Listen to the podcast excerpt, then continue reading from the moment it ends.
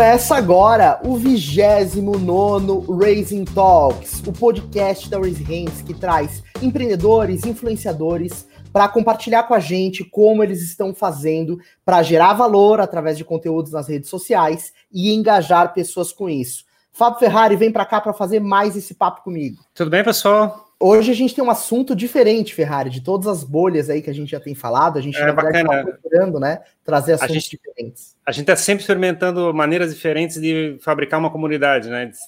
O processo de, te, de usar tecnologia é, é, aberto, né? Então a gente pode usar desde o WhatsApp, desde sinal de fumaça, até usando apps, a gente consegue fazer uma comunidade se estabelecer, né? É um troço bacana. Exatamente. Hoje a gente vai receber, cara, uma grande referência no mercado é, em aplicativos. É, não só isso, mas também é, no mundo geek, uma referência em Apple, é, um cara que é pioneiro no mercado de desenvolvimento mobile, é, uma das principais é, referências aqui no país nesse segmento. Hoje é head de produtos da Mobile, né, que é a empresa responsável pelo iFood. Ele está responsável pelo Play Kids, que é o maior aplicativo kids do mundo. É também cofundador da Monster Juice, estúdio de games mobile. Sócio da Mac Magazine, que é uma revista é, focada no universo Apple aqui no Brasil. E já realizou mais de 50 palestras sobre mobilidade e empreendedorismo. E não podemos deixar de mencionar, né? Foi o primeiro brasileiro a conseguir desbloquear o iPhone. Breno Mazzi, vamos para esse papo aí com a gente. Obrigado por ter vindo. Fala pessoal, tudo bom? Então, para quem estiver ouvindo o podcast, é bom dia, boa tarde, boa noite. Então, ainda tem horário que você esteja escutando. Obrigado pelo convite, estou super feliz.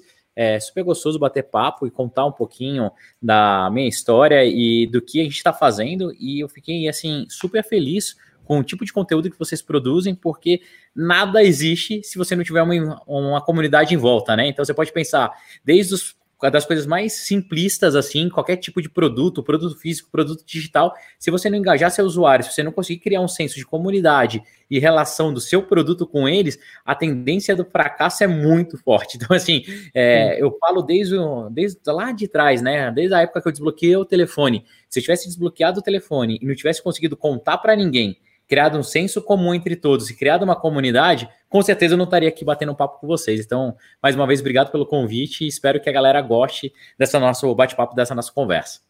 Show Bacana. de bola, Breno. A, visão que a gente tem é muito parecida com a sua, a importância que uma comunidade tem.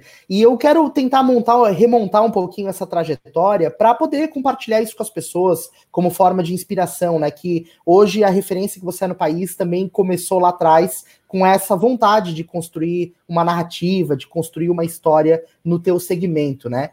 É, esse universo geek sempre fez parte de você, assim, essa vontade de estar é, conectado com produtos tecnológicos e legais? Ah, sim, sempre. É, eu lembro desde moleque, assim, eu tenho 37 anos, né? Então, não sou tão velho assim quanto pareço, mas desde, desde quando eu era molequinho, eu sempre gostei muito da parte de tecnologia. Então, independente se fosse computador, é, sistema de televisão naquela época que era muito forte e tal, mas tudo me encantava. Então eu lembro a, primeira vez que eu vi um fax funcionando. Eu acho que mais da, da, da metade das pessoas que estão ouvindo esse podcast ou acompanhando a gente aqui pela live não tem nem noção do que é um fax. O fax era um, um instrumento mágico que você jogava um papelzinho de um lado e saía igual do outro, né? Você usava uhum. a linha de escada para funcionar.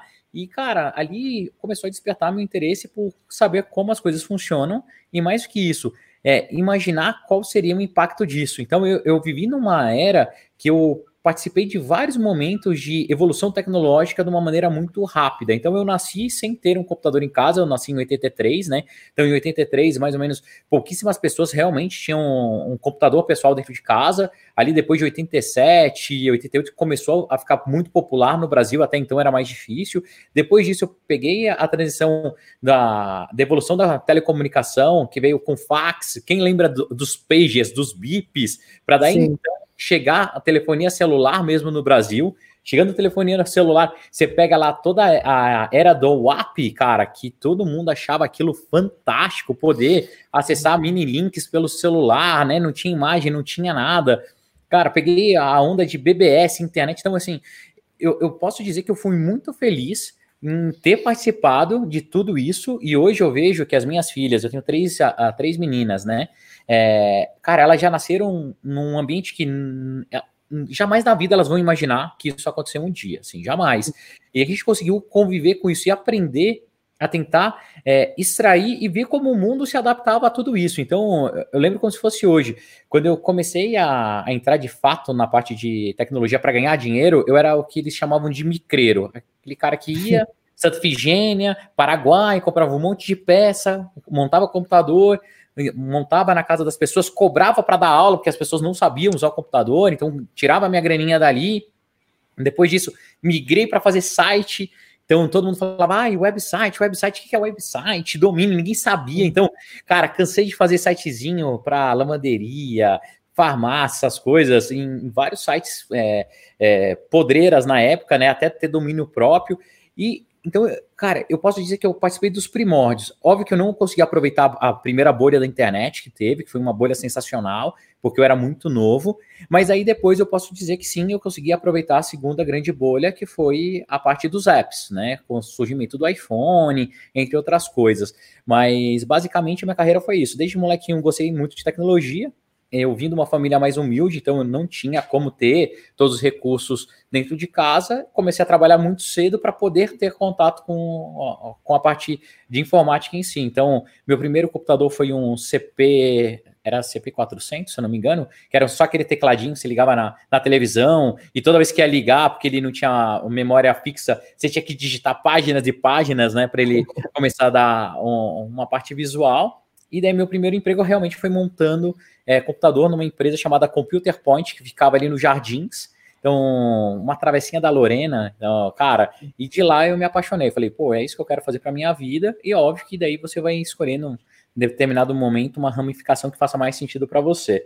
Mas desde aquela época eu já ia, já ia, cultivando os meus clientes e fazendo aquele senso, senso de comunidade mesmo. Então, basicamente, eu era o amor das velhinhas que queriam aprender a configurar impressora ou então responder um e-mail. É, eu tinha super paciência, colava, cara, em elevador, lá o meu cartazinho falando que dava aula de informática, é, era Star Office naquela época, nem lembro, que era antes do Office, né? Para uhum. advogado que saía com aquelas linhas na, nas laterais para não adicionar texto. Pô, cara, é, era curtição.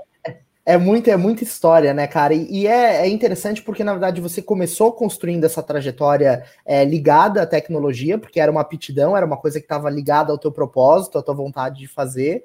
E isso culminou, né, com um fato muito marcante na tua trajetória, que foi o desbloqueio do iPhone, né? Que, foi, né? que, que é acabou é projetando tudo isso, né? É, esse é um marco super legal, é, assim, que marcou. Por mais que Cara, passou tempo pra caramba, eu tento desviar do assunto, né? Mas todo mundo sempre, sempre é, volta é, que, é, que é uma coisa muito épica, assim, não tem como não, não, não é. voltar nesse assunto.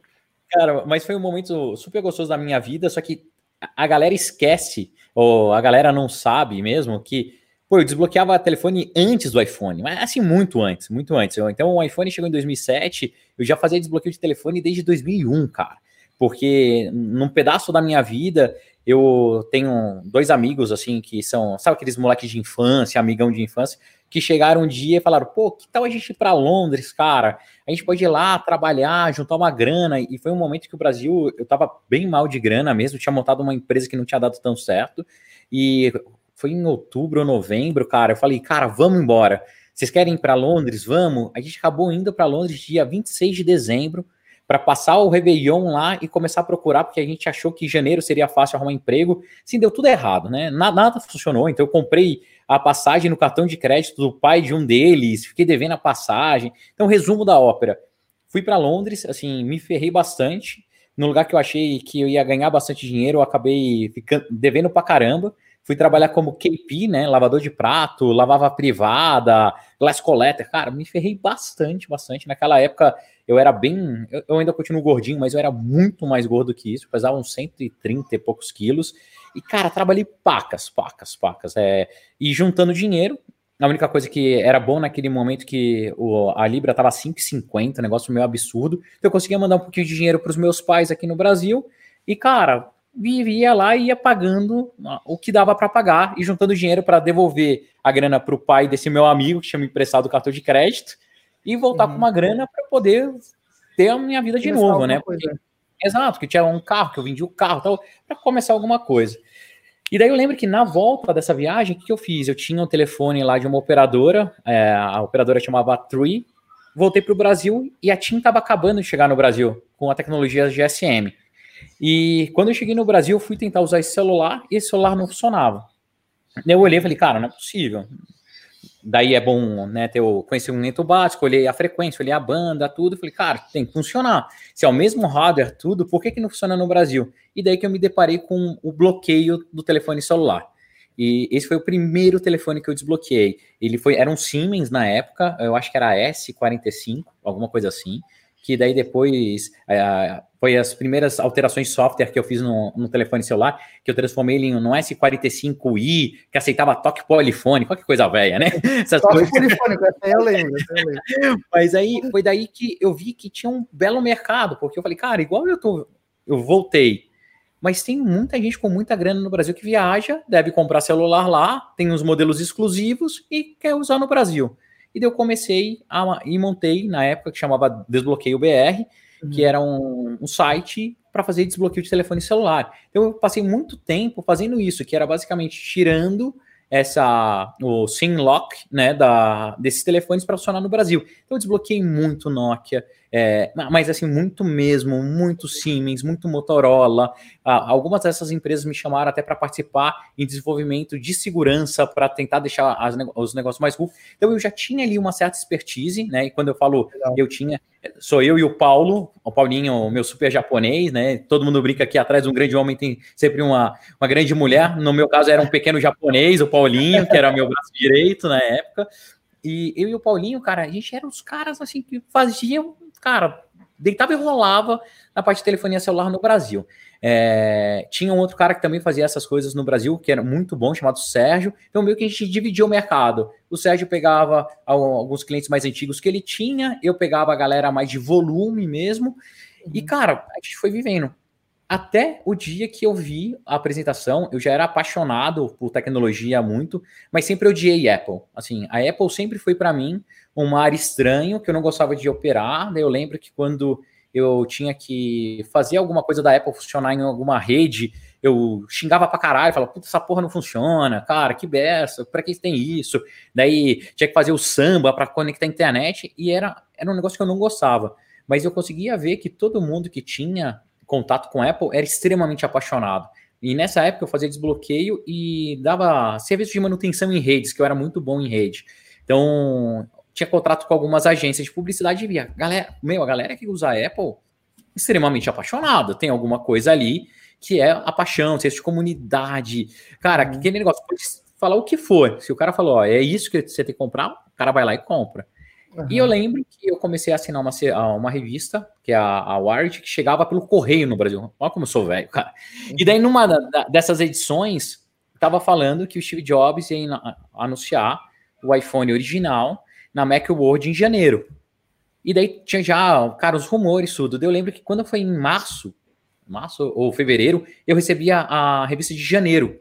E na revista de janeiro, o cara mostrava, e eu lembro dessa revista até hoje, porque era para mim foi bem icônica, que era uma capa preta, o iPhone original numa cúpula de vidro, e daí dentro da lá da matéria, ele deixava bem claro que falava que era um telefone que jamais nunca ninguém tinha visto antes, com acesso à internet full, navegador como se você estivesse no seu computador acessando, super rico, muito bom para escutar música e para tirar foto. E que aquilo iria revolucionar o mercado de telefonia, só que tinha um problema, que aquele telefone tinha parceria com a AT&T para os próximos dois anos. Uhum. Na hora que eu peguei essa revista, eu lembro, como se fosse hoje, eu peguei e liguei para o Paulinho, naquela época não era tão natural usar WhatsApp, essas, os outros aplicativos. Liguei pro Paulinho, falei, Paulinho, a gente vai ficar rico. Dele, cara, cala a boca, como assim? Cara, a gente vai desbloquear o iPhone, a gente vai ficar rico. não, como assim? Cala a boca, puta telefone bosta, não tem teclado. Você acha que isso vai dar certo? eu tô te falando, tal, tal. E daí a gente começou, desde março, a começar a estudar, e entender o que, que seria aquele telefone, porque ele só ia chegar em junho no mercado. A gente uhum. deu, assim, muita sorte de verdade, porque é óbvio que muito treinamento, estudo, claro. tudo, mas a sorte tem que estar ao seu lado, que não adianta nada. E, cara, a gente teve umas janelas muito legais, que foi assim, no dia do lançamento do telefone, um médico que. Meu médico que tinha me operado, eu fiz uma redução bariátrica, então ele tinha me operado na época, ele estava em Nova York com a esposa e com a, é, e com a filhinha, e me falou: Puta, Breno, olha, tem uma confusão aqui na loja da Apple.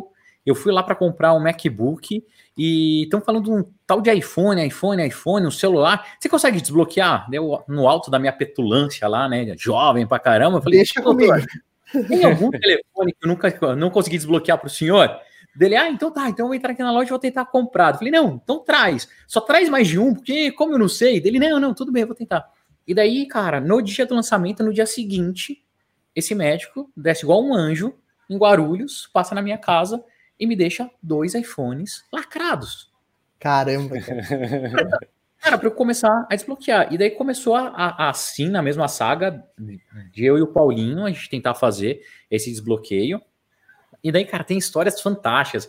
A gente ficou basicamente, eu acho que mais de 10 dias sem dormir, a gente revezando, porque ninguém faz nada sozinho. Então não adianta falar assim, ah, o Breno foi o cara que desbloqueou. Mentira, eu ajudei uma comunidade a tentar chegar numa a, a solução conjunta, onde o primeiro cara a testar essa solução foi o GeoHot nos Estados Unidos, eu fui o segundo ou terceiro cara no mundo, o primeiro no Brasil a testar uma solução que a gente fez em conjunto, todos a uhum. comunidade para funcionar.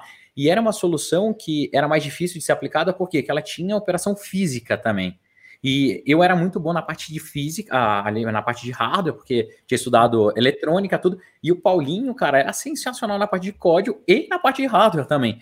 E a gente uhum. conseguiu desbloquear aquele telefone e foi super engraçado, porque eu morava num apartamento que não tinha elevador, super simples ali na Vila Mariana. Então, para quem conhece aquela, aqueles predinhos mais antigos, sabe, de três, quatro andares, só tem a escadinha, a galera subia pela escada, é, quase sem infraestrutura. Então, cara, a gente tinha um canivete, a gente tinha uma estação de sol da ar quente, tinha as ferramentas lá e uma lâmina que era, como chama, para fazer barba, que é tipo um bisturi é, gilete para poder uhum. cortar e fazer o test point, que na época era cortar ali uma trilhazinha, né? Ó, da, da placa. E, cara, então o primeiro telefone a gente queimou e o segundo a gente acabou conseguindo desbloquear o telefone. E daí foi quando eu acho que eu consegui usar o primeiro senso de comunidade e as ações de marketing mesmo a meu favor. É, isso foi de madrugada que a gente conseguiu fazer, era uma madrugada não, vai umas 10 e meia, 11 horas da noite. A gente, cara, destruído, gritando, caralho, caralho, conseguimos. Uhum. Pra você ver como estava demorando tanto tempo, que em paralelo a gente estudar a parte do desbloqueio, a gente começou a adicionar a língua português, o português no software, porque não tinha. Uhum. Então, fazer formatação de número, essas coisas. Porque estava demorando muito, então eu e o Paulinho lá, a gente editando e fazendo as coisas, né? Acrescentando isso no software. Eu lembro que quando, cara, a gente conseguiu uma correria dentro de casa, tava todo mundo na minha casa, né? Eu morava com os meus pais nessa época, o Paulinho mudou. Eu, eu olha, olha a loucura, cara. Já morava eu com a minha namorada, que é minha esposa, até hoje, a Ana, nesse, nesse quarto. O Paulinho se mudou para lá. Minha esposa, né, começou a dormir no quarto da minha mãe com meu pai lá. Para eu e o uhum. Paulinho, a gente não perdeu um segundo. Cara, eu, eu lembro quando a gente desbloqueou, foi uma gritaria, todo mundo, cara, o que aconteceu? Alguém morreu? Eu falei, não, funcionou, funcionou. de filmar com o telefone funcionando, com uma câmera da Sony, é, e descarregar o vídeo e colocar no YouTube. E daí, aquela época no YouTube não era igual agora, que tem live, tem tudo, né? Passava-se quatro horas para processar o vídeo, para o vídeo ficar live. Então eu filmei, daí na hora de filmar, eu já não ia falar, oh, me liga para eu fazer tudo. Daí o que eu fiz como já macete? Eu mostrava aparecendo o meu número de telefone deu descano de um celular para o Nextel e depois o Nextel para o meu telefone celular. Depois que eu uhum. fiz isso, o vídeo foi publicado, cara, eu nunca mais parei de receber ligação para desbloqueio de telefone. Foi assim, Meu Deus. completamente maluca, insana que aconteceu na minha vida. E daí, desde aquele dia, é, comecei a fazer desbloqueio, daí montei vários escritórios, todo, foi toda essa onda de desbloqueio, mas ao mesmo tempo entendia e conseguia enxergar que era uma coisa passageira, porque da mesma forma que a gente tinha feito o primeiro é, desbloqueio, a tendência é que chegariam novos hardwares e talvez isso fosse ficar mais fácil. Como aconteceu depois do. Eu fui o segundo cara a desbloquear o iPhone é, original, depois teve o. Se eu não me engano, era o 3G, que eu fui o primeiro, que é, a gente usou uma tecnologia chamada Turbo SIM, que é um, um, um SIM card que simula que ele era um SIM card original. E daí no iPhone 3GS já tinha virado, cara, assim, carne de vaca. Você colocava o telefone no, no cabo, apertava um botão e tava é, já desbloqueado. Mas tem um negocinho, eu vou até pedir, eu vou dar, pedir licença rapidinho que você uhum. é claro para pegar um negócio para mostrar para vocês. Para né? ilustrar, para ilustrar o, o feito. Não, mas é, pô, animal, assim, é, a história é emocionante, principalmente para quem curte tecnologia, né? Esse aqui é, esse aqui é uma das minhas histórias, ó. Cada chip desse, imagina, é um celular que eu desbloqueei. Nossa. Que vinha dentro, vinha dentro do telefone, ó. Então aqui é. tem um telefone original, né? Que eu fiz, uhum. o primeiro de todos. Uhum. Que é eu guardo até hoje, com muito carinho, tá aqui. Sim. E igual esse, esse pote de vidro, eu tenho um, um quadro gigante com todos uhum. eles. E o Paulinho também tem um pouco de chip guardado lá. Então, é, cara, foi muito, muito surreal, assim, eu acho que foi como se eu tivesse ganho na loteria, sabe? E claro. isso abriu portas para tudo que eu tenho hoje. Primeiro, a porta de contatos de reconhecimento dentro do mercado. Como eu tinha muito contato com as agências de publicidade, eu fiquei hiper conhecido nesse meio. Então, eu saí do menininho do, da TI para, uhum. porra, o cara faz. Isso era muito louco. Como essa relação de paixão e de amor com a marca era tão forte que as pessoas, além de me pagar, e eu cobrava caro na época para desbloquear, é, todo mundo me agradecia, assim, tipo, parecia que eu tinha feito um feito fantástico. E, cara, sim, sim. só tinha feito é. o negócio funcionar, né?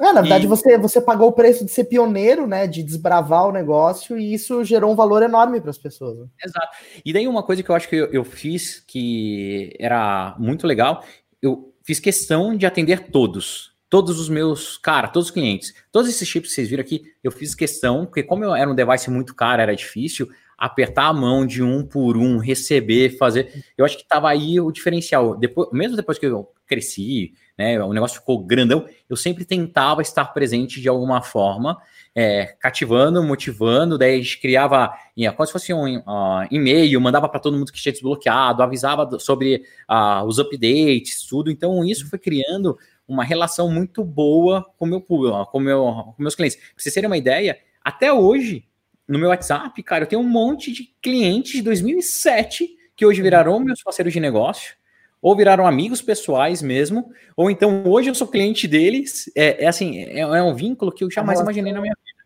É uma Exatamente. relação muito legal. Não, e daí isso foi muito gostoso, que daí foi quando eu dei o meu segundo passo grande na minha carreira, que foi quando eu ó, fundei com o Ricardo Longo. Ricardo Longo é filho do Walter Longo. Walter Longo é um dos, cara, publicitários mais renomados do, do país. Ele me conheceu porque eu desbloqueei o telefone dele, do Roberto Justus, o Quintela e do, da uhum. Yang toda lá. E ele virou para mim e falou: Porra, Breno, você precisa conhecer meu filho, cara. Você vai se dar bem com meu filho, tudo. E eu nunca imaginei realmente que eu ia me dar tão bem com o filho dele assim. Uhum. E, cara, a gente foi almoçar um dia e falamos: Cara, vamos montar uma sociedade para fazer aplicativos para smartphone, porque naquela época a loja da Apple nem tinha começado, mas estava com rumores. Vamos fazer? Vamos fazer. E daí a gente juntou e montou a Fingertips. A Fingertips foi a primeira empresa brasileira a desenvolver aplicativos para iPhone na época. Daí a gente até falava que era a gente, a, o slogan era como que era? Fingertips iPhone Provide Solutions, alguma coisa assim. Sim. E cara, e eu fiz os principais aplicativos é, assim, do Brasil. Então, Banco Itaú, Banco Santander, a gente fez muita coisa terceira para o Banco do Brasil, a gente fez muita coisa para a Natura. Cara, tudo, tudo. Abriu, inteiros é, os aplicativos abriu. É, é interessante isso, né, Breno? Porque, na verdade, assim, a, a gente tem uma, uma, premissa, assim, na, na Raise Hands, né, sobre a ótica de marketing de audiência, que quando você começa a trabalhar um assunto, abre um tópico no mercado, as pessoas começam a se envolver com isso e se tornar comunidade. Então, você vinha construindo uma trajetória em tecnologia, teve o desbloqueio do iPhone, um monte de gente começou a se envolver, você se tornou comunicador sobre o mundo Apple, né? Você se tornou uma autoridade sobre o mundo Apple, até com a Mac Magazine e com Sim. a Mac Mais, né? Que você fez algumas participações também.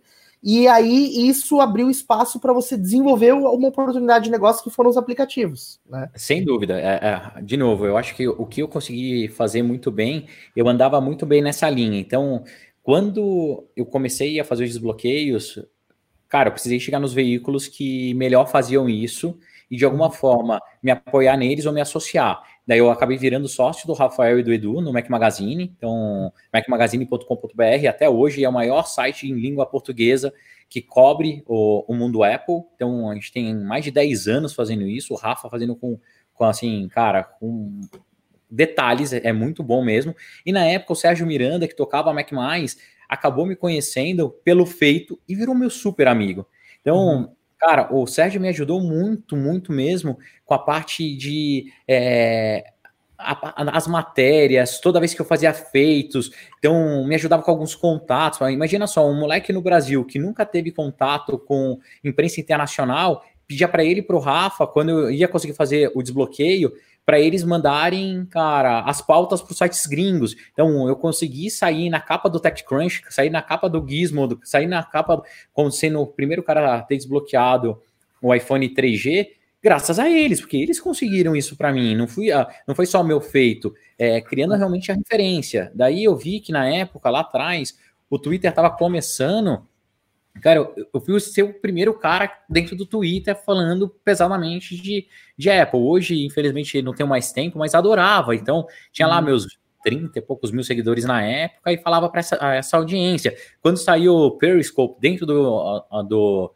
do Twitter para fazer live, eu adorava estar tá lá fazendo live, mostrava desmontando o telefone, fila da Apple. Então, eu sempre criei, tentei criar, mais do que autoridade, era um senso de paixão mesmo pela marca, porque tudo que eu tenho hoje veio disso. Então, ah, muitas vezes a galera me criticava, né? Porque eu sempre adorei ser o primeiro a pegar o telefone. Então, eu cheguei até ir para a Austrália para ser o primeiro cara a comprar. Fui para o Canadá várias vezes. Então, até hoje, eu tenho uma viagem em setembro, que é quando sai o novo iPhone, que a minha esposa já sabe que sou eu, Rafa e o Edu, que a gente vai para algum lugar do mundo comprar o telefone. Sim, eu faço questão de ficar na fila, ser o primeiro a pegar, por quê? Isso me nutre, me dá energia e me dá contexto para continuar sendo autoridade, para conseguir ter o device o quanto antes, para eu entender como essa, esse negócio funciona e para eu conseguir falar para as pessoas com autoridade. Porque cagar regra sem ter as coisas é fácil, entendeu? Chegar e ficar só apontando erro é fácil. Mas e usar, e o dia a dia, e, e o negócio ser profundo. Então, eu acho que isso acabou me ajud ajudando a montar é, essa minha rede de contatos que eu tenho até hoje, tento manter até hoje. Você, você citou o, o, o, Sérgio Miranda, né? E o Rafael, inclusive, eu vi um papo deles que saiu há seis dias atrás aí. Isso. Eu assisti completo, eu já eu sigo o Sérgio já há algum tempo também no Twitter, e, e é muito legal, cara. Quem olha de fora, assim, né? Eu acompanho vocês, vê que existe esse senso é, de, de comunidade criado muito forte, né? E isso, na verdade, fortalece a posição de vocês e ajuda a própria comunidade a encontrar é, meios para usar melhor os, os devices ou para, né, tipo, se, se encontrar melhor nesse, nesse universo. Você, você citou a, a Fingertips, que eu acho que foi o, o teu início na atuação com desenvolvimento de aplicativos, né? E dentre esses projetos, eu acho que foi pela Fingertips que você desenvolveu o app O Mundo versus Danilo Gentili, né? Foi. Inclusive, assim, esse, esse aplicativo, ele estava relacionado a uma pessoa que já tinha uma audiência, que já tinha uma comunidade própria, digamos assim. E existe uma grande importância para um app funcionar, como você citou ali um pouquinho no começo do papo, que é a comunidade se engaje. Você sentiu essa experiência através desse projeto específico ou em algum outro projeto? Também, é, assim, antes dele, sempre falando de comunidade, a gente conseguia fazer algumas coisas interessantes. É, contando um, rapidinho a Fingertips, basicamente a Fingertips era uma fábrica de software com inteligência por trás, que então eu e o Ricardo e o meu sócio lá na época, que era o Paulinho, o Alfredo, é, que estavam envolvidos no dia a dia, a gente sempre entregava alguma coisa adicional para o cliente, não era só fazer o app. Então a gente não deixava ele só falar, ah, eu preciso fazer um app para ganhar estrelinha no crachá. A gente sempre direcionava e entregava um pacote de marketing junto. A gente é, era como se fosse uma boutique mesmo. Só que começou a passar um tempo, como eu vi lá no desbloqueio que tudo que é inovação gera bastante lucro, mas depois vira a comodidade, né? Vira como a, vira commodity do mercado. A gente chegava a isso e a gente criou os primeiros aplicativos com senso de comunidade, que eram o quê? Eram aplicativos baseados em esporte que geravam alto engajamento e daí o que, que eu fazia? Eu vendia cotas de patrocínio para eles. Então uhum. eu fiz o primeiro aplicativo que falava sobre futebol, campeonato brasileiro. E ele foi patrocinado duas vezes pela Skin Cariol e duas vezes pela Petrobras e uma vez pela Embratel. Cara, uhum. tickets assim altíssimos que eu conseguia Sim. cobrar porque eu tinha uma audiência muito qualificada e direcionada para aquilo. Então a gente montou o aplicativo da Fórmula 1, patrocinado pelo Santander, Olimpíadas, patrocinado pela Caixa, Morar Aonde, pela Caixa Econômica Federal. Então a gente criou uma série de aplicativos e serviços que a comunidade, o alto uso e o engajamento faziam que eu chegasse para uma marca e conseguisse cobrar um ticket altíssimo e a marca ficava extremamente feliz por esse engajamento, por ter esse contato com o cliente dele que era target e não ligava de pagar. Então foi um momento muito bom. Então teve o caso também da UFC com o Budweiser que cara, explodiu. Um outro projeto que a gente, quando você pegava os telefones e encostava, fazia um bump, adicionava o contato na época de paquera da Copa do Mundo. Então, a gente sempre conseguiu criar essa parte de comunidade para engajar as coisas. E o Danilo Gentili acabou indo para essa linha. Eu fui dar uma entrevista para ele na Bandeirantes quando começou agora é tarde. Eu já conhecia Marcelo Taz, o pessoal, porque eu tinha desbloqueado o telefone da galera. Conhece todo mundo. Daí, cara, acabei conhecendo. E daí o Danilo me chamou para bater o papo lá no, no Agora é Tarde. Eu contei a história lá, ele adorou, ele falou: Cara, a gente precisa fazer alguma coisa junto porque agora no Agora à Tarde eu tô tendo mais é, audiência, mais visibilidade, eu quero fazer. E eu tinha acabado de fazer a fundar a Fingertips com o Bruno e com o Belão lá, no, lá em Curitiba. Ele falou: Cara, eu vi que você tá fazendo games. Porra, vamos fazer um game? Uhum. E, cara, naque, naquele momento a gente juntou a fome com a vontade de comer, porque eu realmente estava montando uma empresa que precisava do, de um empurrão para provar que a gente conseguia fazer coisas boas. E o Danilo Gentili era um cara que estava começando, hiper engajado com as coisas de. Cara, naquela época não, não tinha o politicamente correto, não tinha a parte do, da política que ele defende tanto hoje, que tem umas pessoas que, que não gostam tanto, mas ele era uma figura muito quista, assim, bem quista, na, principalmente pelos jovens. E, cara, a gente fez o aplicativo, e o aplicativo foi surpreendentemente bem é, para o mercado brasileiro.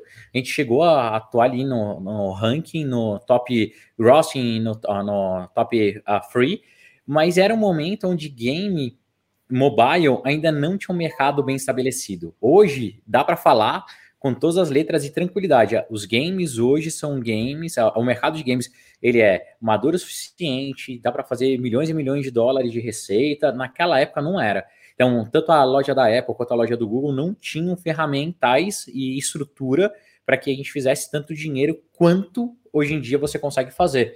Então, infelizmente, de vez em quando você peca pela inovação e pelo timing, né? Então a gente acabou lançando o jogo muito antes do que o mercado comportava. Se eu tivesse lançado esse jogo hoje, com certeza a gente tinha feito muito mais dinheiro e muito mais sucesso.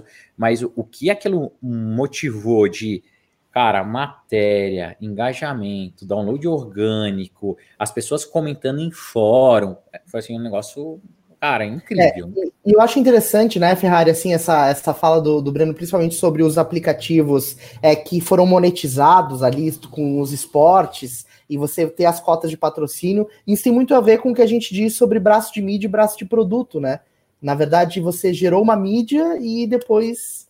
É... é na verdade, é o que a gente tem defendido bastante. A gente está aqui na próximo do, na, que é do das empresas de tecnologia que são desenvolvidas aqui em Florianópolis e tem acompanhado essas startups, e a maior parte delas tem trabalhado a parte de, do braço de produto com muito pouco enfoque na parte de mídia.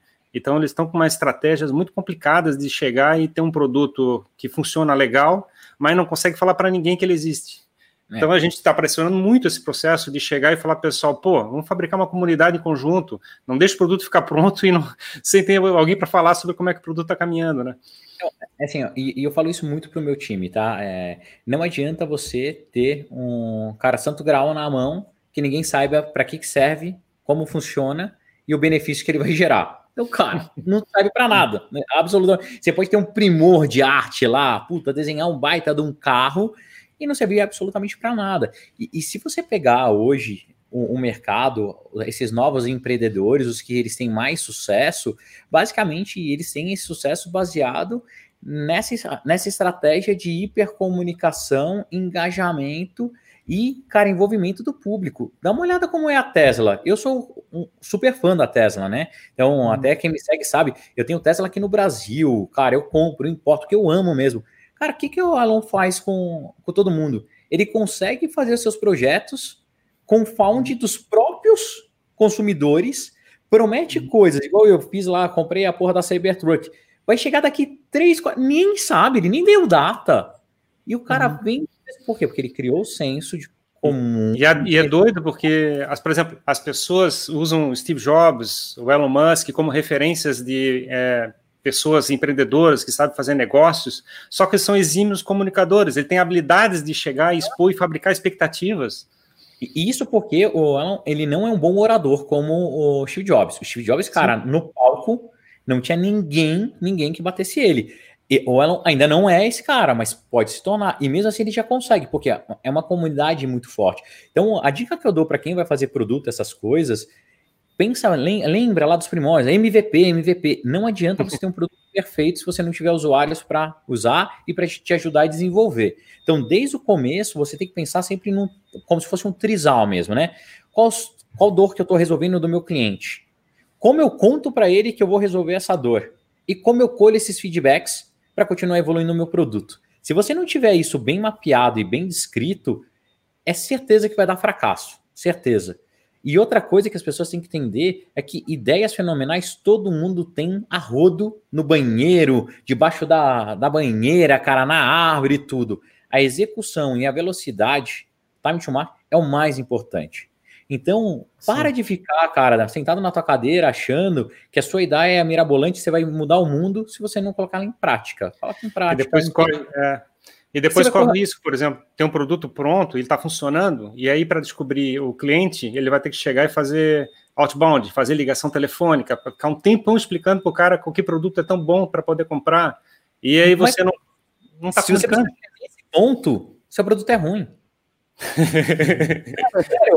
se você chegou nesse ponto, e eu tenho um caso disso que eu posso contar, tá? Eu tenho é, hoje, dentro do, do meu guarda-chuva lá da Play Kids, a gente tem é, a parte de games, que a gente vai lançar a empresa em breve, que eu não posso contar ainda o nome para vocês, mas vai ser lançado em breve, que a gente tem um braço super legal e está crescendo muito. Eu tenho a parte física chamada Leiturinha, cara, que daí só, só pelo nome, você pega e fala assim, Leiturinha, o que, que Leiturinha faz? Cara, leitura, clube de uhum. livros se explica sozinho. E o aplicativo Play Kids App.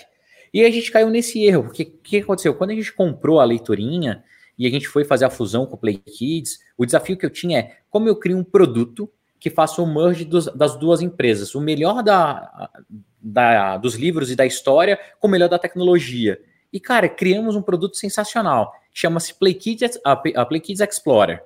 Se eu te uhum. contar o que, que o Play Kids Explorer faz, não tem um pai, não tem ninguém que fale, caramba, que negócio sensacional. Só que a gente não conseguiu vender, eu não consegui escala. Por quê? Eu fiquei tão preocupado naquele momento em fazer um produto tão foda que ligasse as duas empresas que eu esqueci de conversar com os pais, eu esqueci de entender o que, que engajar realmente as mães e as crianças, como que eu ia vender, será que naquele nome realmente era bom ou não? E aí saiu atropelando e, e cara, se você pegasse assim, o tempo de construção do produto foi incrível, a gente fez tudo em menos de três meses, em seis meses eu já tinha lançado o produto nos Estados Unidos, já fazia mídia, cara, funcionava, só que não parou em pé, por quê? Não tinham senso de comunidade. Esse é um ponto, inclusive, até que é interessante trazer, porque você liderou a construção do maior App Kids do mundo, né? Colocando isso em prática, construindo esse projeto, e o principal desafio sobre essa ótica que a gente está aqui discutindo é fazer com que as crianças se engajem, que vão ser as usuárias, e os pais tenham segurança de permitir que as crianças se engajem, né? Então você, na verdade, está criando um produto que precisa é, comunicar com dois públicos. É e, diferente e promover um engajamento ainda por cima. Esse desafio é louco demais. E é super louco, porque as pessoas acham que mais que fácil é, as coisas que acontecem, né? Cara, a galera esquece da quantidade de tombo, de erro, de acerto. Se vocês entrarem lá em qualquer site e olhar a quantidade de, de versões do aplicativo que a gente lançou na história, é um negócio descomunal. A, a, uhum. quantidade de vezes que a gente mudou o produto, a direção do produto, é um negócio descomunal. É óbvio que eu posso chegar aqui e arrotar um monte de coisa. Ah, não, é, estuda o seu cliente, faça desse jeito, você vai ter sucesso. Ah, é fácil, contar a história de trás para frente é dois minutos. Eu posso contar Sim. umas 25 versões para vocês. Mas de fato, de verdade, nada é fácil. Erramos pra caramba. Eu lancei coisas assim medonhas, medonhas. Só que a gente tem um, um princípio na móvel que é melhor o feito do que o perfeito. E você precisa sim aprender com seus erros e os ciclos constantes. Então, a gente nunca teve vergonha de colocar nada na rua. Muito pelo contrário, a gente queria colocar rápido para entender o mercado, alterar o, a direção do barco, ou então, como a gente gosta de falar do jet ski, porque quando é jet ski é facinho de você virar a direção mais e rápido. muito mais rápido acertar o rumo do que quando você já tem um negócio todo construído e virou um todo um transatlântico, entendeu? E você desviar a rota do transatlântico, ferrou, são meses. Então, isso é muito importante. O Explorer foi a prova. Cara, daí é, a gente acaba ficando um pouco egocêntrico também. Né? Esse é o outro risco tremendo de qualquer empreendedor. A gente pegou, fez o Play Kids. Cara, a gente foi um produto global, super admirado. Keynote da Apple, a gente apareceu no Keynote da Apple duas vezes, cara. É, lançamento da Apple TV lá, o meu produto rodando na Apple TV, num, numa demonstração da Apple. Só faltou a gente subir no palco, o resto teve. Uhum. Você se sente tão poderoso, você acha que sabe tanto, que quando teve esse desafio de juntar as duas, o que, que eu fiz? Cara, peguei meu time e falei, não, relaxa, a gente vai fazer, vamos fazer assim, assim, assim. Cara, erramos miseravelmente. Miseravelmente. É. E refazer o produto depois. Mesmo assim, com mais ou menos. E daí, com esses erros, a gente viu tudo que tinha feito de errado e não cometeu de novo, que foi agora com a parte de games, quando a gente fez o PKXD. O PKXD, que é um game social para criança, cara, a gente olhou todos os fracassos do mercado antes de fazer. Todo mundo que deu errado. Cara, Club Penguin, papapá, papá, o que, que esses caras eram errado? Todo mundo que deu certo, a Roblox, tal, tal, tal, tal, tal, tal, tal, tal, estudou pra caramba e falou: agora a gente vai fazer com o nosso DNA, com a nossa cultura e com o nosso, com o nosso pirlim-pim-pim, né, com o nosso toquezinho, o produto que hoje a gente tem, cara, e é jogado no mundo todo por milhões e milhões de crianças. Esse ponto, assim, até para entender, porque a Móvel é uma gigante, né? É, é, até o próprio grupo é, diz né, que é o maior ecossistema da América Latina de tecnologia, é uma gigante de aplicativos, e, e vocês também criaram uma comunidade global de apps, assim, que é, isso acontece através do Play Kids, através, acontece através de outros apps, como é que é conseguir gerar valor nessa escala gigante? Você falou que a experiência que vocês tiveram foi com 18 milhões de usuários, assim, é um negócio é, monstruoso, né, para é. mídia. Só para você ter uma ideia, um, um, dos números que a gente gosta de, de falar e é o nosso objetivo da Móvel é impactar a vida de um bilhão de pessoas, tá? Nossa comunidade, ela tem que ser de um bilhão de pessoas. E quando a gente fala de um bilhão de pessoas, eu não estou falando em 2150, não. Estou falando nos próximos três ou quatro anos, tá? Esse é o nosso objetivo. É, a gente não pode falar e abrir todos os números, mas, cara, a gente impacta a vida de centenas de milhões de pessoas todos os dias através dos nossos serviços. Sendo ele iFood, Simpla, PlayKids, Zup, MobilePay, entre outros. Então, isso é, foi um. É, é aquele negócio, é genialidade mesmo. Eu lembro quando eu cheguei na Mobile e fui bater o papo com o Fabrício e com o Flávio Steca. É, o Fabrício é o fundador da Mobile, o Steca era naquela época CTO da Mobile, hoje é CTO do, do iFood. E o Eduardo Henrique, que, cara, é fundador da Mobile, fica no Vale do Silício. Fui conversar com eles na época que eu tinha acabado de vender a empresa, estava meio naquele pedido, não sabia o que eu fazia ou não. E eu falei com eles, e eles me falaram, cara, isso em 2012 Olha, a gente quer. Eles não tinham um aplicativo, eles não tinham nada. Nada. Mas era uma visão já foda. Uhum. Olha, a gente tá montando uma empresa porque o nosso sonho grande é pegar e ter. Naquela época a gente falava de. Eu acho que eram 100 milhões de usuários, 100 milhões de usuários, 100 milhões de usuários usando os nossos produtos, onde a gente cria um ecossistema, que a gente consiga usar isso para um usar o aplicativo do. Eu falei, que cara?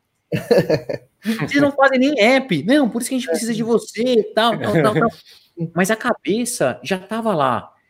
E Sim. quando a gente começou a criar o Play Kids, foi muito nisso, é como a gente faz com que essas pessoas engajem e fiquem. Para vocês terem uma ideia, eu tenho um usuário de Play Kids que fica na nossa base seis anos.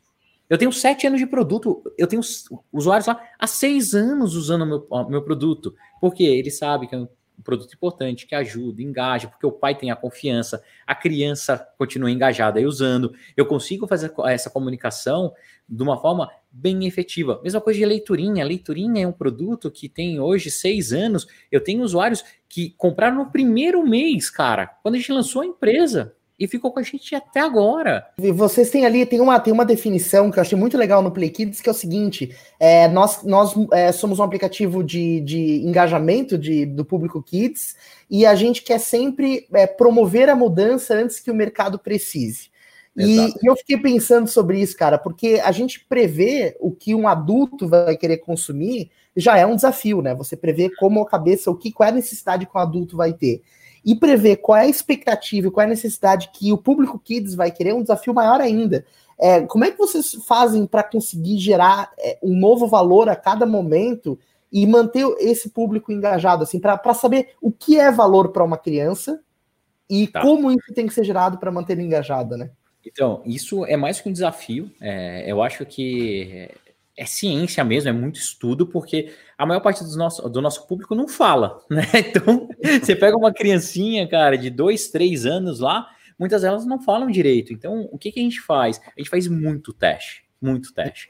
Então, as pessoas, cara, elas não têm a menor noção que uh, o nosso trenzinho lá, a interface do nosso aplicativo é uma interface 100% lúdica.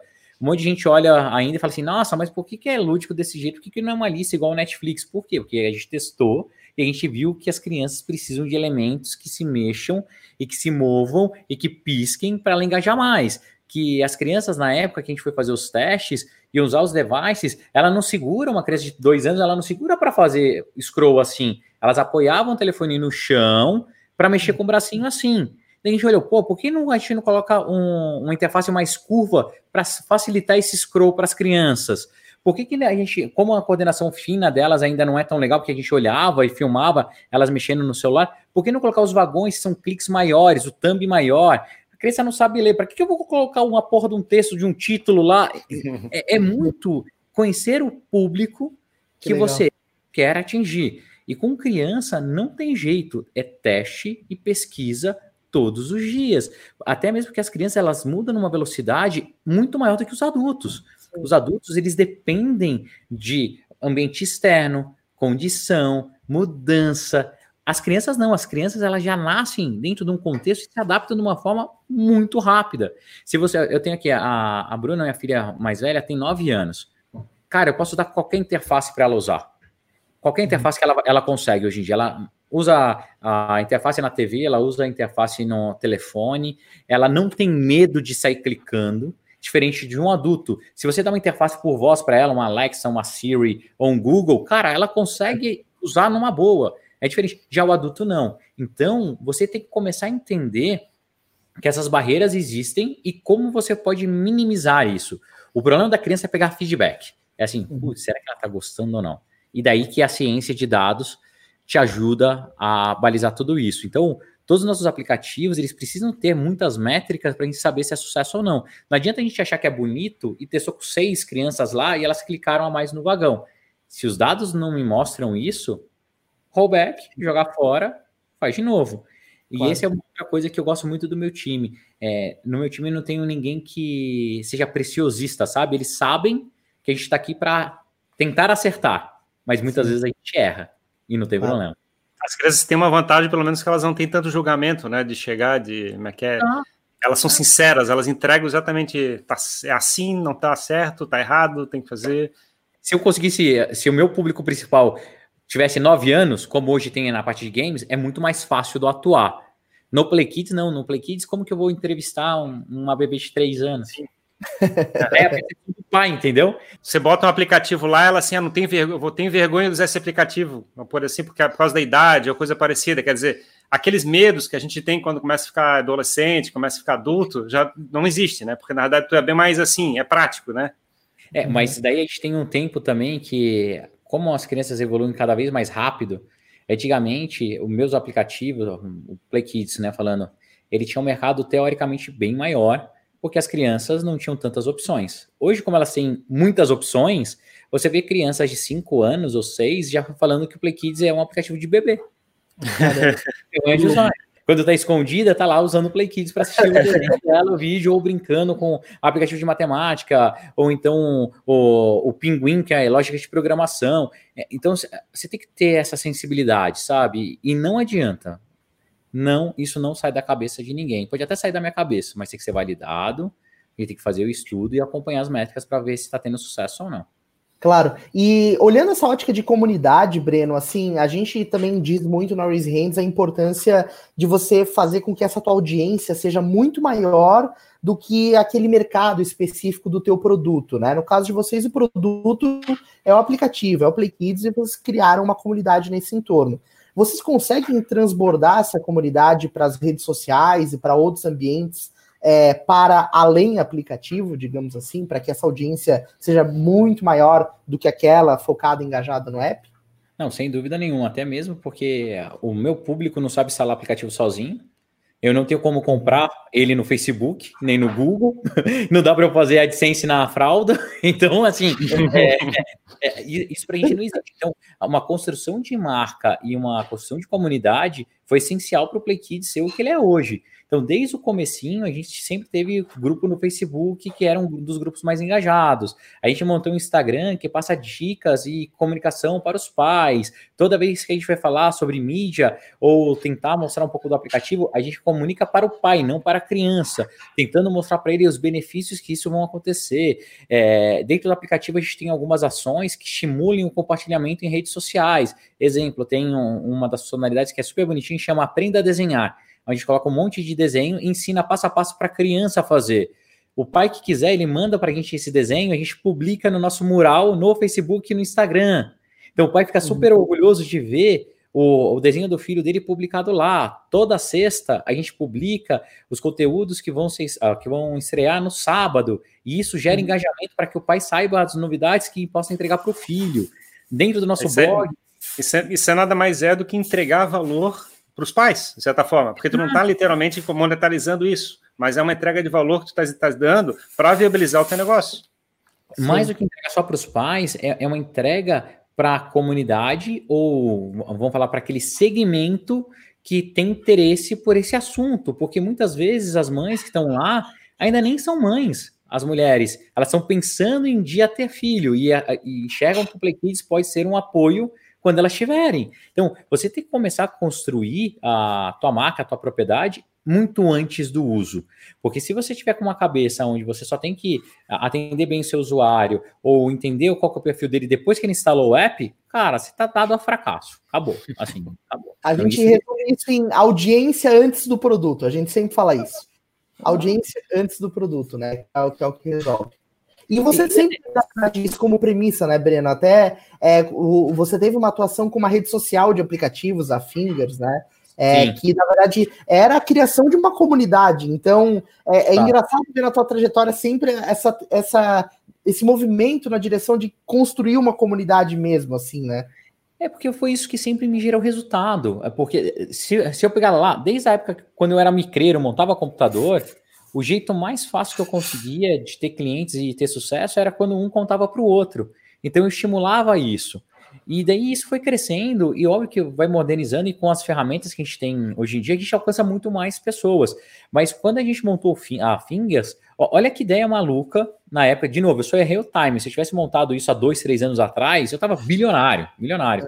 Lá em 2008, a gente sofria, a gente entendia que a maior dificuldade que as pessoas tinham era para encontrar os apps. Então, quantas vezes vocês não recebiam aquela pergunta, pô, Jimmy, que app de foto você usa aí? E você pegava e dava a dica para um monte de gente. Então a gente criou um, uma rede social aonde a gente falava que é, o slogan era muito legal, tipo, mostre quem você é através dos seus apps, alguma coisa assim. Que no fundo era uma rede social, onde mostrava lá todos os apps que eu tinha instalado, os últimos apps que eu instalei, eu podia fazer review, e em cima de cada app daquele eu via a comunidade toda que estava usando aquele aplicativo e tinha um fórum embaixo que as pessoas ficavam discutindo. Mas por trás disso, a gente tinha o quê? Um milhão de métricas para o desenvolvedor. Para ele saber qual que era a região que usava o app, que tipo de problema que ele tinha, qual que era o target que ele tinha, porque naquela época não existia tantas ferramentas como hoje você tem, com Firebase, cara, Mixpanel, entre outras. Então a gente tinha um deck e um conjunto de informação que era muito valioso para os desenvolvedores. O problema todo que aquela época, tanto a Apple quanto o Google sempre foi mais aberto, mas a Apple era muito fechada.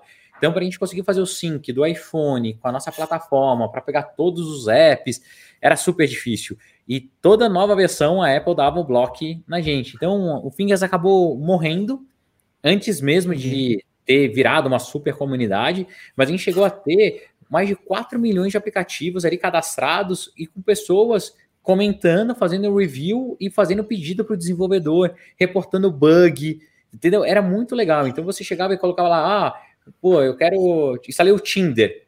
Além, antes da paquera, você já conseguia ter uma noção de quais pessoas tinham instalado o Tinder. Se as pessoas tivessem uh, permitido, chegava até no nível de cidade. Daí você conseguia ver as pessoas que você gostava. Então, pô, se eu tenho um afinador de guitarra, ou se eu tenho alguma coisa de música, ah, quem são as pessoas que gostam de música? Ia lá, via e tinha comunidade para você discutir. E, cara, era, era muito rico de informação. Infelizmente, de novo, as pessoas esquecem uhum. que um monte de ideia fracassa. Fracassou, assim, total.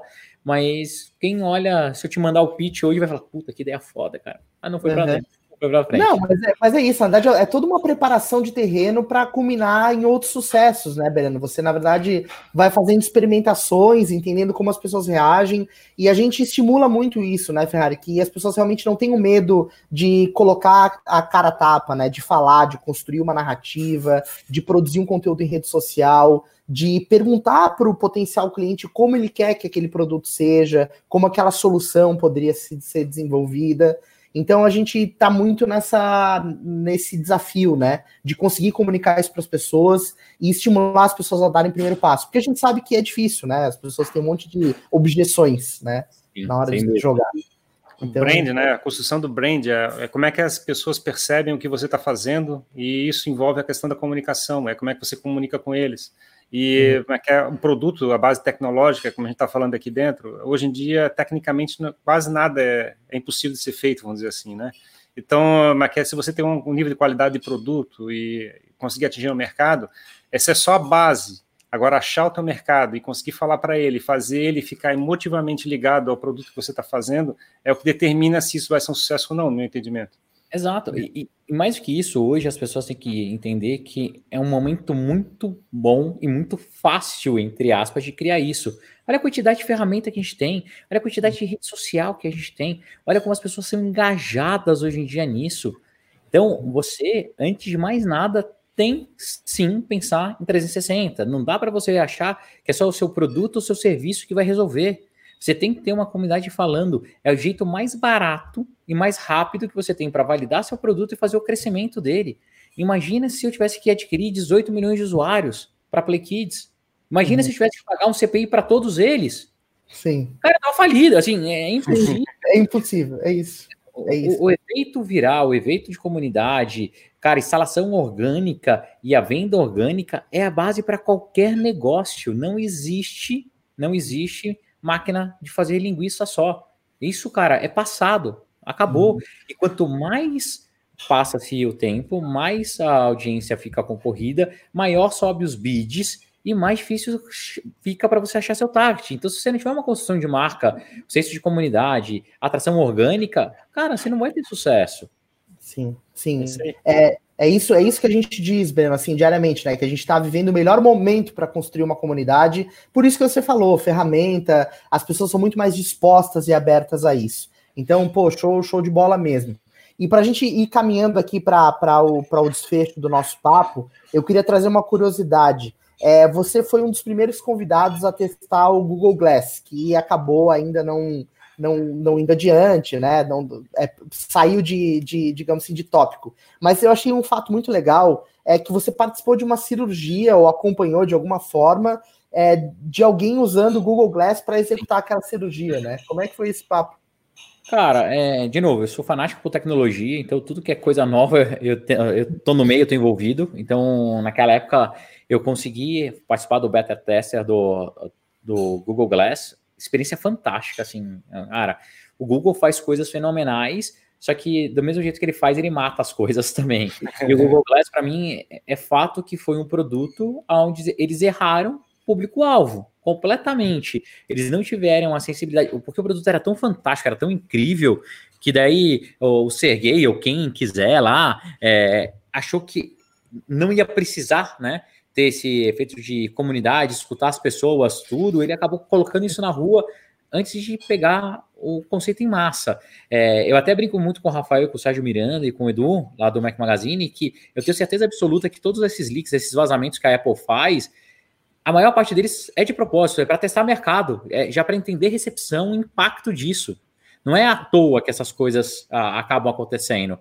E lá no, no Google Glass, cara, que, que aconteceu? Eles começaram a olhar consumidor final, mas de verdade aquele negócio só iria funcionar para B2B. Não, não tem como pessoas ficarem usando aquele negócio no meio da rua, porque é contranatural chama uhum. muita atenção, é mega invasivo e, e tiveram vários problemas. Mas quando você usava para focos mesmo, é assim, o, produto bem focadinho, ele funcionava super bem. Então, acompanhei uma cirurgia é, à distância. Imagina hoje com telemedicina como o Google Glass não estaria ajudando no tratamento do Covid. Sim. Pô, ajudaria isso em massa. É, a gente uhum. fez um projeto junto com uma montadora alemã de carros que fazia manual de instalação e troca de peça. Então o cara pegava com o Google Glass, ele ia lá, ah, é, olhava no celular, troca de bateria. Cara, eu olhava o carro, ele identificava, piscava o que, que ele tinha que ir mexendo. Então, para treinamento, e é, foi acabou que o Google Glass acabou indo para esse caminho. Né? a, a, Microsoft depois lançou o HoloLens já nessa direção. Então, assim, muitas vezes você pode ter a melhor tecnologia do mundo nas suas mãos. Se você não souber aproveitar o que ela pode te entregar, o que realmente as pessoas esperam, fracassa por bobeira. E o Glass é um desses casos, assim. E é uma pena, porque realmente eu adorava, assim. Cara, tinha coisas fantásticas, fantásticas, né? Faltou comunidade, né, no, no processo. É, faltou comunidade, sensibilidade, ciclo de teste mais extenso, é, aceitar mudança drástica em produto, é, deixar que as pessoas se sentissem mais do que confortáveis. De novo, para mim a palavra é uso natural. É, quando você pega um smartphone, você consegue usar, você não precisa se forçar a usar. É, ninguém vai usar um óculos sem precisar, de verdade, né? Igual eu ficava com óculos sem não precisar, eu não uso lente, não uso nada, por que eu vou usar um óculos? É, por que o Apple Watch é um sucesso que é, cara, é um relógio. Todo uhum. mundo que gosta, o que precisa, usa um relógio. É, é, é usa é uma tecnologia vestível natural pra gente, né? Exato, cara, fone de ouvido, a mesma coisa. Então, é, hoje olhando, será que o Google não queimou a largada? Será que eles não tinham que ter esperado um pouco mais até chegar a tecnologia ser um ponto que fosse uma lente? Será que é, esse MVP que eles fizeram precisava ser tão público e criasse tanto ranço? De novo, uhum. se ele tivesse feito numa comunidade de uma forma mais forte. É, e, e, ele tinha uma comunidade muito legal, tá? Muito forte mesmo de, do, do Google Glass. Mas se eles tivessem pego pessoas com um senso comum é, mais aberto, talvez eles tivessem errado menos. Mas é um baita de um projeto, cara. E eu amei ter participado. A gente, eu troquei muito, conheci muita gente legal. E, e de verdade, o, meu Google Glass até hoje está guardado. E eu tenho certeza uhum. que aquilo que a gente viu foi a, o pager lá de trás, sabe? e que a gente vai ver uma versão muito foda disso rodando, não tenho dúvida nenhuma. Show de bola. Bom, bom, Breno, assim, cara, tô muito feliz de ter recebido, né? Satisfação pessoal para mim ter te recebido aqui nesse papo hoje. É, assim, fantástica a tua visão sobre audiência, sobre comunidade. Tá muito alinhado com o que a gente está fazendo na Raise Hands. E adiantado, né? Na realidade, a percepção dele é, é quase, quase nativo dele ter, ter essa estratégia de chegar e fazer uma comunidade em volta do que está sendo produzido. Exatamente, show de bola. E, e, o tamanho do valor gerado. Então, assim, a gente tem o hábito aqui no final dos nossos Raising Talks sempre de deixar uma dica, uma, um caminho aí. Então, eu queria te perguntar: o que, que você diria para alguém que quer começar a seguir carreira ou produzir conteúdos, é, seja sobre tecnologia ou seja sobre apps, né? É, o que, que você deixa de dica a respeito dessa, desse aspecto para quem está começando? Boa. É, vou tentar deixar algumas dicas que eu acho importante.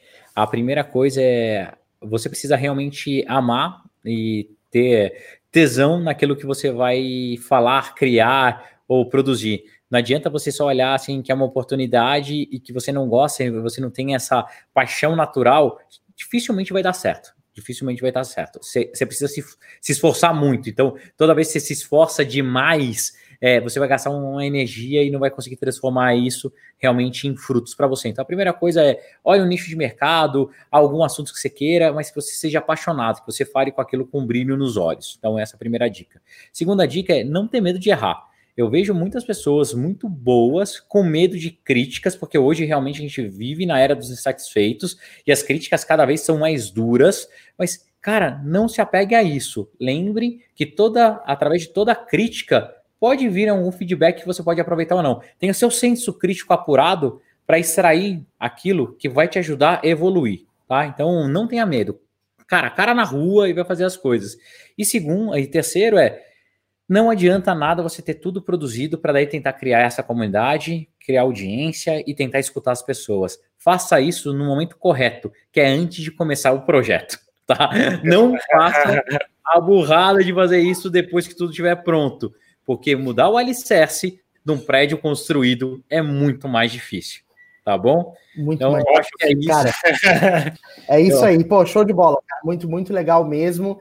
É, quero então pedir para tu deixar os teus canais aí, cara. Eu tenho certeza que a galera vai querer seguir tudo. A, a Mac Magazine vai querer seguir Play Kids, Mac Maz, teu Insta, diz tudo aí pra galera. Que bom, cara, obrigado. Se eu ficar listando todas as startups aqui, a gente não sai daqui hoje, mas, cara, o meu é super simples, é arroba MacMazi, que é meu nome de guerra lá, meu nome hacker, né? Que é M-A-C.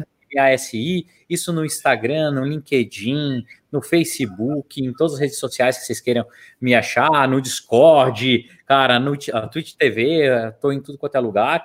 É, as minhas empresas principais hoje é a, a, a, principal é o Play Kids, então o Play Kids é arroba Play Kids BR no Brasil, Play Kids US nos Estados Unidos, cara, que é, é o meu aplicativo carro-chefe hoje, que eu tenho muito orgulho em entregar na mão de tantas crianças de uma forma super segura, vendo que realmente a gente consegue é, introduzir a tecnologia, introduzir aplicativos de uma forma extremamente segura e eficiente para as crianças, e onde você tem Cara, é nítido como as crianças evoluem usando o produto, então isso me dá muita alegria. E basicamente foi um produto de pais feitos para pais e crianças.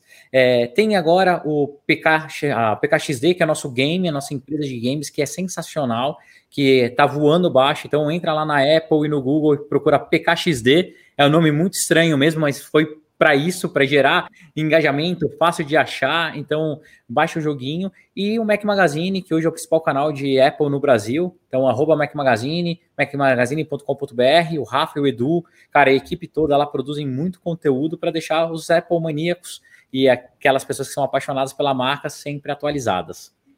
Show de bola. Breno, muito obrigado. Eu quero agradecer aí o Fábio Guilherme, que colocou aí o Loucos do Mac Magazine aí representando a comunidade no nosso chat. Agradecer a todo mundo que acompanhou aqui ao vivo esse papo. É, a você que está assistindo isso aí, essa versão gravada, tem muito, muito valor aqui gerado. Então é isso aí, obrigado. Você que quer nos acompanhar, nos siga em todas as nossas redes sociais. Nós estamos presentes com arroba Hands, Twitter, Instagram, Facebook, é, LinkedIn, tudo que você procurar, nós estaremos lá. Consuma o nosso podcast no Spotify e nas outras principais plataformas. E acompanhe, acompanhe os nossos conteúdos, porque a gente sempre busca trazer o máximo de valor possível e construir comunidades. Valeu, Breno, valeu, Ferrari. É isso é, aí. Obrigado, Tchau. obrigado. Abraço, prazer, até a próxima.